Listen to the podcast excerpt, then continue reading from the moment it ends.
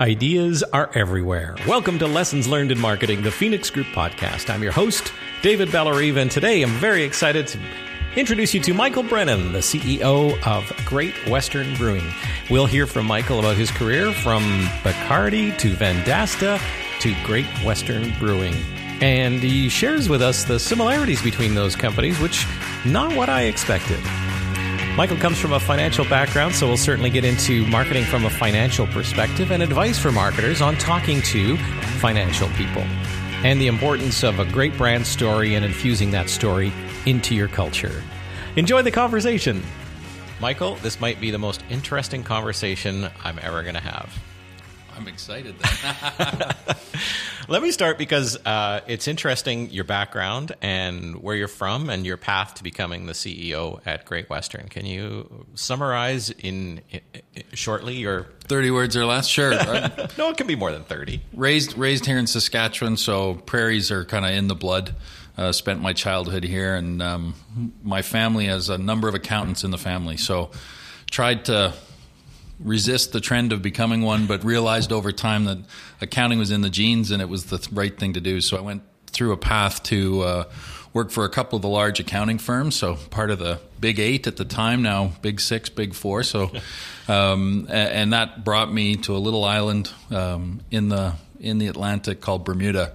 And was working for Ernst and Young there, and uh, ended up joining a, a, small rum company called Bacardi. Small, yeah Yep, largest privately held spirits company in the world, but uh, still still held by the Bacardi family. So only shareholders from the Bacardi family own it. Do you, is are they still privately privately held? Wow. Yep. That's unusual. It it is a very rare thing these days. The chairman of the company is the great grandson of the founder, Facundo Bacardi. Um, okay. So a little over 150 years old now, the company. So that that just brought some incredible opportunities for me as an individual. I was part of a small team in the company that uh, led the acquisition of Grey Goose Vodka uh, in the early 2000s, which was just a great learning experience. You don't expect a small boy from Saskatoon to be signing a, a debt deal for four and a bit billion dollars for wow. a company. So yeah, it's been a it's been a fun career. Um, so I had some experience in beverage alcohol, and we, over the years being overseas, uh, had a had a couple children, and we really wanted them to be raised and understand what Saskatchewan is all about. So we were running out of time to do that. So with my children being eight and eleven, uh, we made the decision to leave leave Bacardi and head back home. So moved back to Saskatoon. And um, there you went to, if I'm okay to say, a little startup. I guess I don't know if it was a startup at the time, but a company that certainly exploded, Vendasta. You bet. It it was. Uh, I, would come come back home and really hadn't planned uh, or decided what I was going to do. I told people I was retiring. Um, that quickly dissipated. It wasn't very much fun, and uh, met a met a gentleman through a, a, a, a common connection, a little. Um, fun fun lunch with uh, Brendan King, who is the CEO of Vendasta. And we, we got on to having a really good conversation, and him just talking about this company and what it was doing uh, had me thinking about a ton of different things. And so it was pretty easy when they asked me to join the team and be their CFO. So was over there for four and a half years. Uh, working company when I started was about 55 people. It's now 280 people. Yeah, and it's a rocket ship, and it's just it was a super super dynamic place to work, and uh, I do miss the folks over there and go over there every once in a while just to say hi and catch up. So now I'm starting to see this thread or connection between these uh, companies. Like they're all, uh, I guess, aggressive and in a way, well, they are independent. Is, do you see commonality between Bacardi, Vendasta, Great Western? Uh, I, I, do. There's, you know, the the thread that runs through all of them is kind of the care, consideration, and family feel of the companies. Um, that that meant a lot to me at Bacardi. Um, they really are a family first oriented company, and anything happened personally in, in in your world that was more important to them uh, than business. And we had a number of individuals, even our family, were affected at one point, and they just said, "Go home, look after your family. When you can come back, come on back." And uh, that that feeling resonates, and it is something I look for when I'm looking at opportunities. Is is is that going to be the type of family and atmosphere? Um, cutthroat is not necessarily my personality. I we have a saying, and Brendan and I actually used to say it a lot as we were raising funds for Vendasta. Was, you know, if life's too short to work with people you don't like. Mm-hmm. Um, so if you don't want to have a beer with that person at the end of the day, it's probably not worth getting in, into business with those folks. And I've followed that philosophy all, all the way along, and uh, we continue to do that at Great Western. We want to be able to say, you know what, let's day's over, let's go have a beer and just have have a good time. So now here comes the interesting part because. Uh, uh, generally, marketers and accountants, marketers and the CFO don't often get along. There's um, it, it, it's difficult to prove ROI in marketing, and uh, CFOs want that sort of proof point. How are you finding this? Because this it, would this be the first time you're really involved in all aspects of the business? Certainly, uh, with that overall responsibility in the CEO chair, I, I had uh, an opportunity at, at, Bacardi to be responsible for one of the trading companies, and a big part of that, it was a Bermuda-based company, uh, was the allocation of marketing, advertising, and marketing dollars. So that was my first foray into working, and, and I certainly was coming at it from a finance perspective, working directly with our marketing uh, executive at that time, a lady named Stella David. Um, and that was kind of the first working with marketing and getting a different uh, feel for you can't always prove everything out. I think the, the old adage is 50% of your advertising dollars are working. You just don't know which 50%. Um, and, and that's a, it's a difficult thing. And from a finance perspective, it is, but it's also getting the understanding of what's being, what, what are you trying to achieve? Understanding that it is going to be a little bit fluid. I think part of having an open dialogue and really kind of willing to call people out and at the same time understand where they're coming from uh, gives me an advantage. I think I can see the finance side. I also had a few extra um, credits available when I was going to university, so I did some marketing classes. So I I have a bit of an understanding. Um, but yeah, it's always going to be a challenge. I mean, it, it it isn't. It's not concrete. I think you have more than a bit of an understanding, but now, so in in because because uh, marketers are who are listening to this, and you've been on that finance side. You've seen, I guess, when things gel. Maybe you've seen when they don't. What advice or what could you say to marketers when they're working with, uh, uh, I guess, the the organization as a whole to help make things more fluid and successful for them?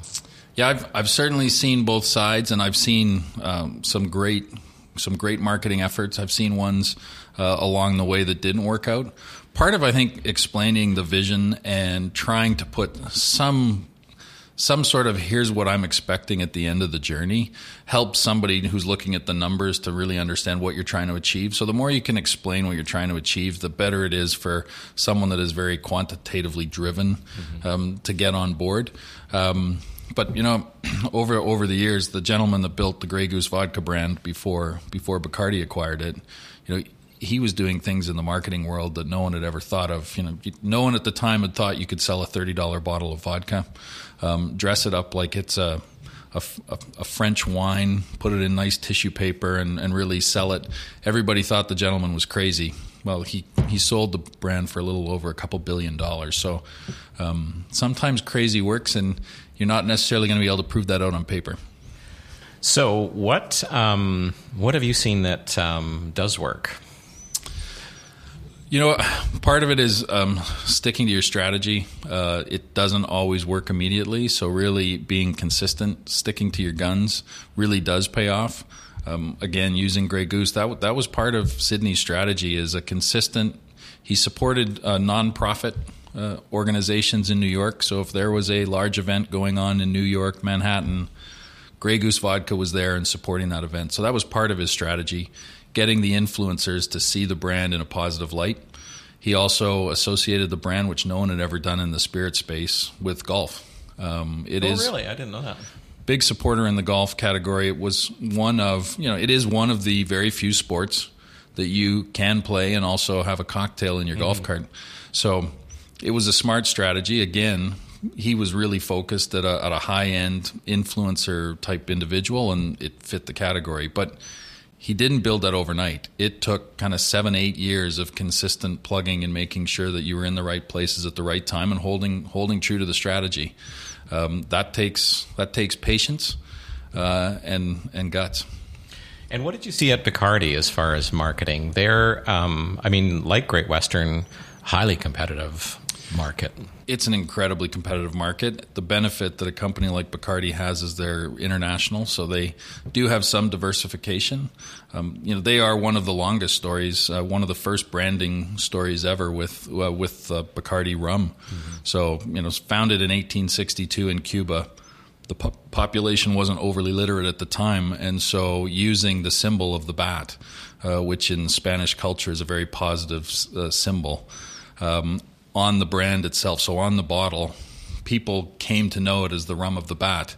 But if you couldn't read, you could still see the bat and say that's the rum that I want. So it has a long, long history in marketing and branding, um, and you see that throughout you know, throughout all the brands that they own. They're very um, hold very dear to provenance, uh, which is really important these days. Consumers are getting a lot smarter. Same thing with Great Western. You know, you need consumers aren't going to be fooled by a fake story. So, in our case, knowing 16 guys that risked everything 30 years ago to go to a large beer company and say, "I know you're going to close it, but we want to buy it," that resonates with people. Um, they need to. They want the, the true story, and they're smart enough to look for for brands that kind of hold something dear to them. To me, that's similar to Bacardi. Facundo Bacardi, who had come over from Sitges, Spain to Cuba, really was starting from scratch. And, you know, he built a brand with his wife, Amelia.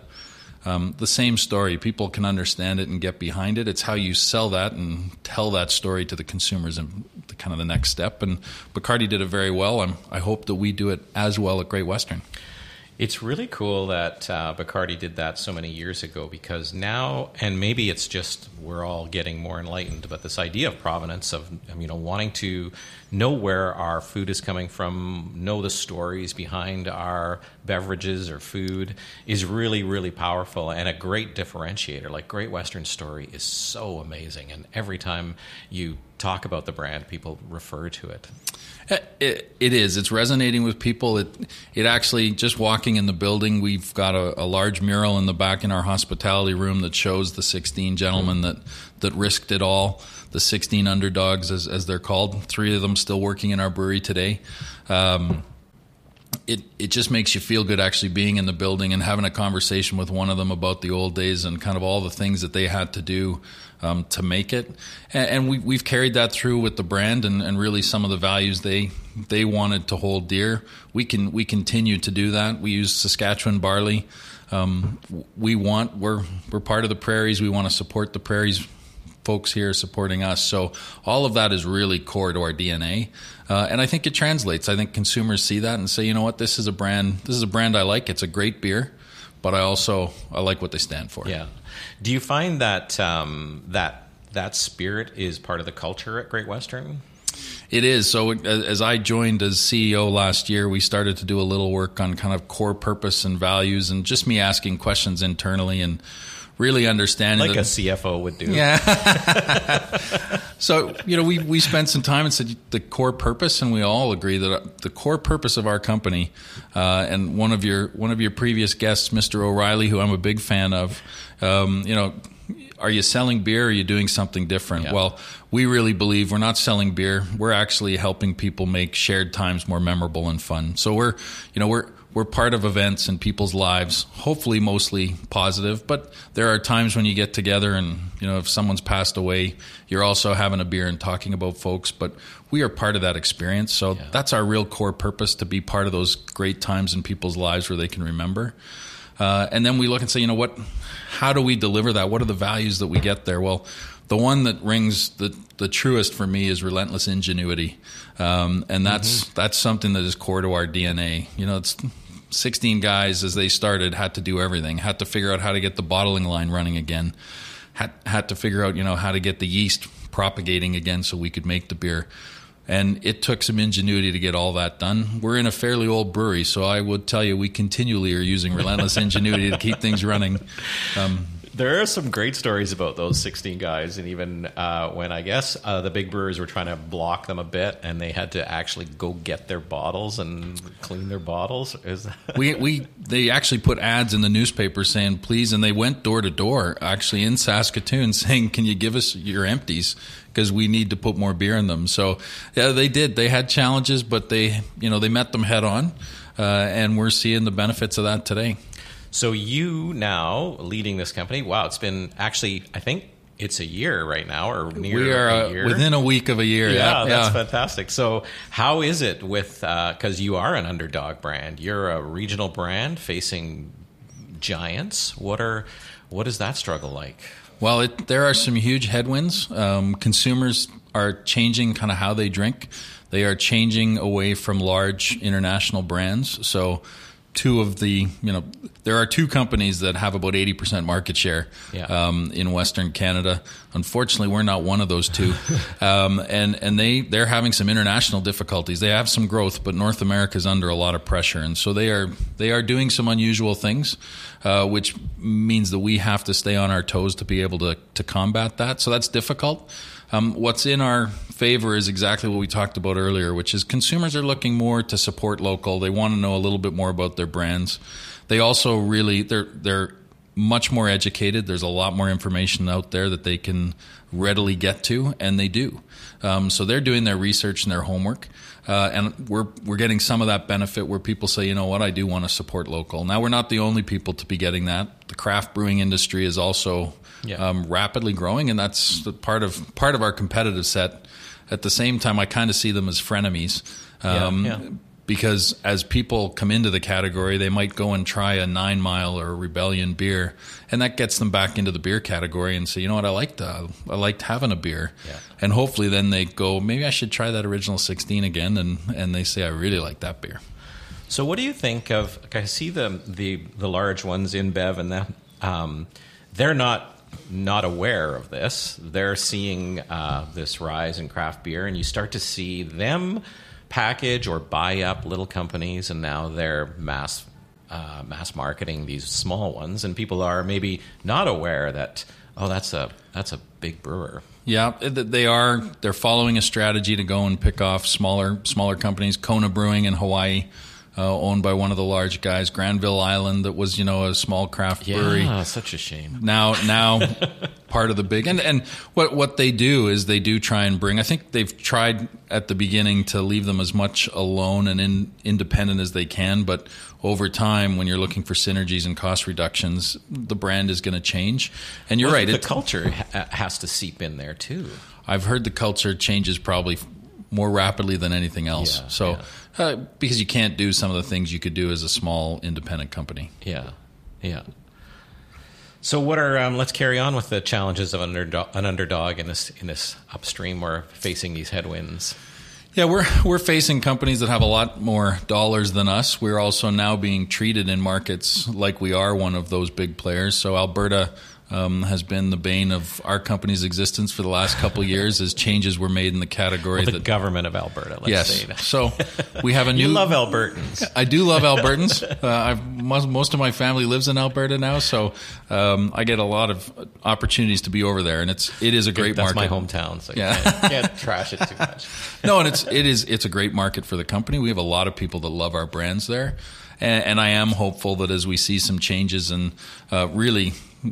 The market has to correct itself. There's some large craft brewers in Alberta that, without kind of adjusting what's currently the environment, uh, you know, face some very difficult times ahead. So I, I'm I'm comfortable that I think the government of the day will maybe take another look at what's gone on and say maybe that we need to chart a new course. And I'd be happy to help uh, advise on that.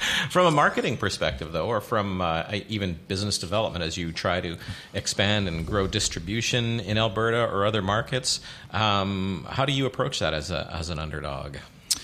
I think key is our messaging is consistent with that underdog theme. Uh, you will see it. We are investing more heavily in Saskatchewan this year and also Manitoba, which I see as another great opportunity for us.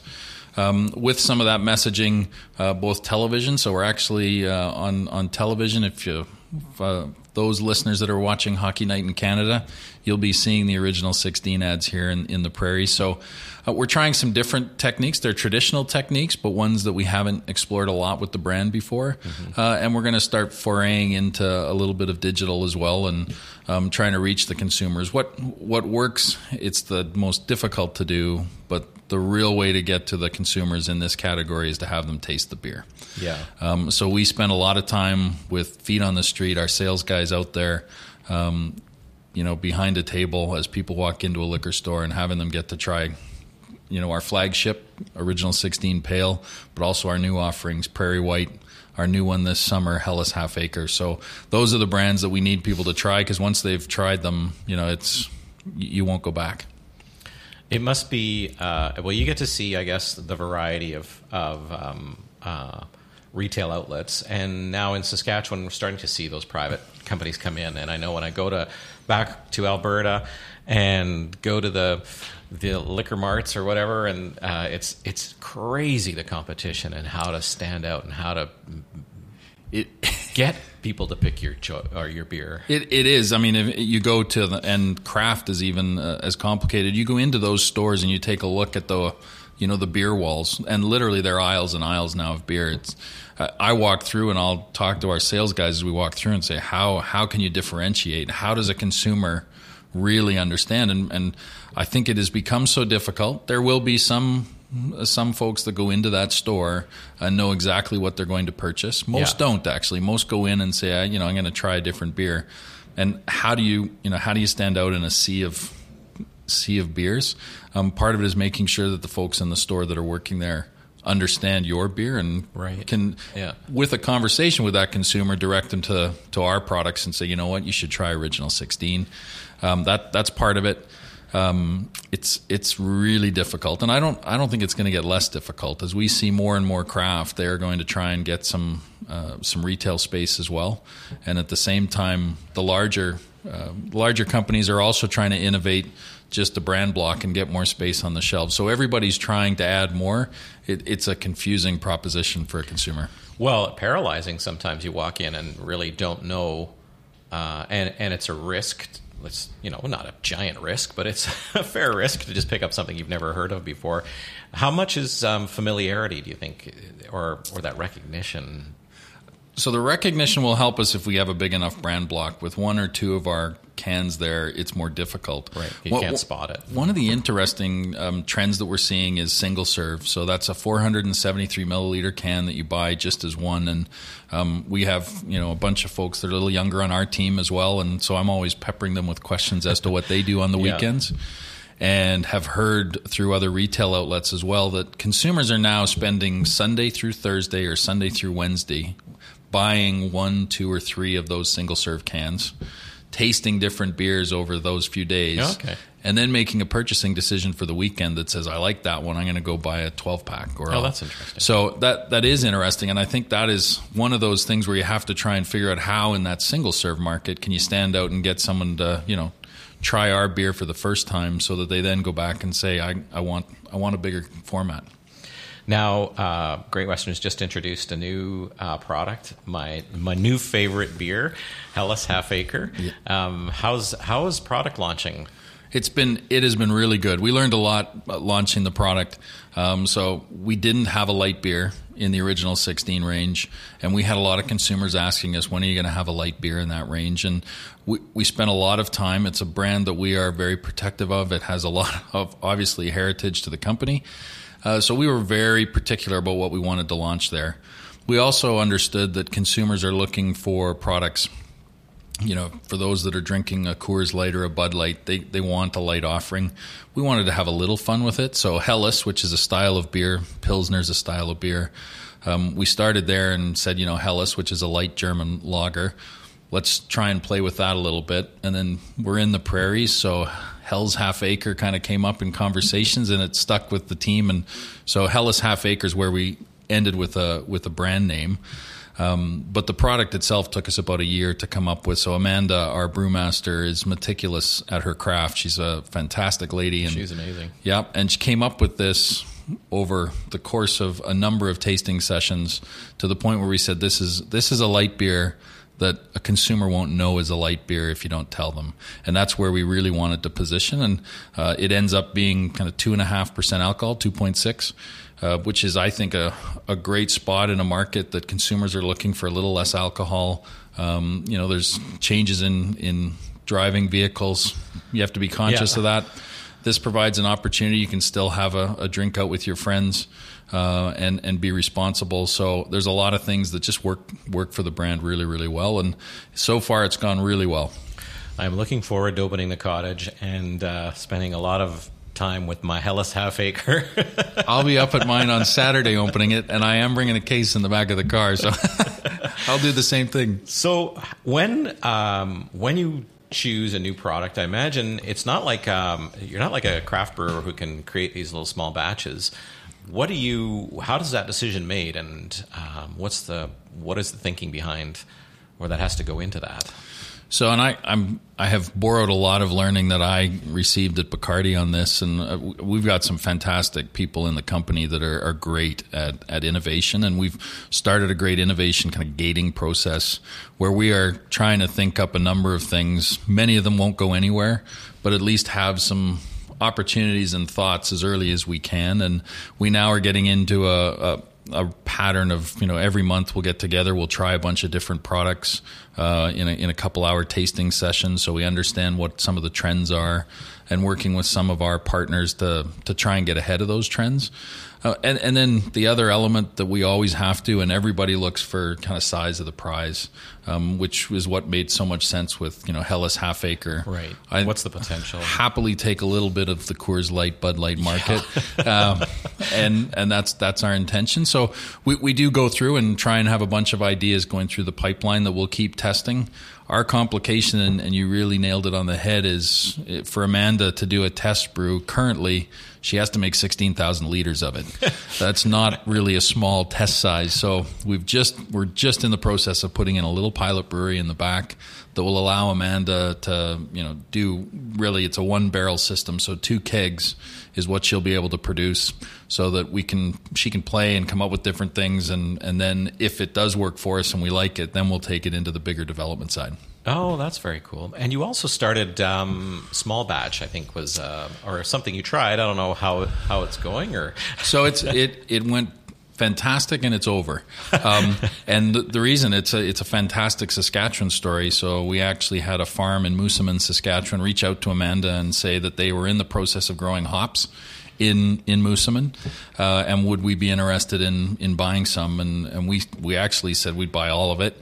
Um, they said we don't want to do that. we want to make sure that we're diversified as a business, and we understand that. So uh, we bought as much as they'd sell us, and that allowed us to make just a, a one one batch, so sixteen thousand liters. So it's not a small batch, yeah. but a, one batch of a Saskatchewan Golden Ale. Small for you, small for us, um, and. We didn't put it in package. We only sold it uh, in bars and restaurants, so we we only kegged it. Uh, but it went really, really well. It was just, and we put it under, and we, we, will use the the branding again uh, in the future, which is Great Western Small Batch. So that that is going to be a series that we'll look at, and we'll look at different flavors, different styles over time. Uh, the unique one for Saskatchewan, the SGA, was because we could use 100% Sask barley, which we uh, always do, and uh, then 100% Saskatchewan hops, which we'd never been able to do. So 100% Saskatchewan made beer was just something that felt right and good for all Perfect of us. Perfect for the brand, yeah, yeah, yeah. And uh, and it was also, as always with Amanda, delicious. So, um, and that's not one that could scale, I guess, unless Moosomin decides to grow they are they are growing. So Amanda and I were down there, and, and actually our assistant brewmaster Chris Hatcher was. Well, the, he was the one that yeah. He sorry. designed the beer under Amanda's guidance, but um, you know it was an exciting, just it was an exciting opportunity for everybody. Amanda and I drove down. We were in we were actually in Regina for meetings, and ended up driving down to the farm in Moosomin and picking up the boxes of fresh hops, uh, which we traditionally would use a, a pellet style hop versus the the fresh. Um, yeah. So great learning for me. I'd never been to a hop farm, uh, and and they are they're scaling up. They're going to try and keep growing larger and larger. Um, and you know, as the as the beer, certainly the craft brewing industry grows, they're in a they're in a fantastic position. But as a, I guess Saskatchewan's biggest brewer, uh, and even would you be Western Canada's biggest regional or near? We're we're pretty close. We're neck and neck with Big Rock. There's Pacific Western out in, in BC. We're yeah. all about the same size. Big Rock's a little bigger than us. They they add some cider production, so they, they get to be slightly larger than us. But I'm trying to correct that. I love that you are you know in this innovation mode and also in this finding ways to help support the the local farmers and local producers is fantastic. Yeah, think, oh, go ahead. I think it fits into what's happening in the market. I yeah. mean, it, it It is, and it just feels right. You know, when you're doing something and it, it feels right, the whole team gets excited about it, and that's part of. Um, I think that's part of why we're all excited about the direction we're headed. Well, it's true to the brand, and that's what we um, we all, uh, all, all, always profess. So, so last question: lessons learned in uh, now that you've been in the beer industry for well, I guess you were on the board for a few years, but we'll say for a year you've been there's a lot to learn. Actually, uh, a couple lessons learned is the, the beer industry is, uh, I would say, on the production side, a lot more um, complicated than spirits. There's a lot more going into it. On the marketing side, it's it's got a lot of similarities. I think in both my spirits and my and my beer learnings, patience is probably the the biggest lesson I've learned. Patience and perseverance. So if you think you've got something and it feels right you need to stick with it to give it a chance to succeed. Changing course too quickly, um, you know, you'll you won't get to where you're trying to head to. Well, that's got to be tough for a guy from an accounting background. It is. Patience. Thanks, Michael. Thank you very much. Really great. Thanks a lot, Dave.